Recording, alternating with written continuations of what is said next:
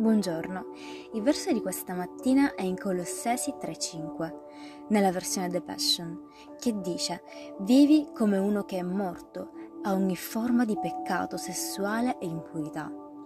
Vivi come uno che è morto al desiderio di cose proibite, incluso il desiderio di ricchezza, che è l'essenza del culto degli idoli.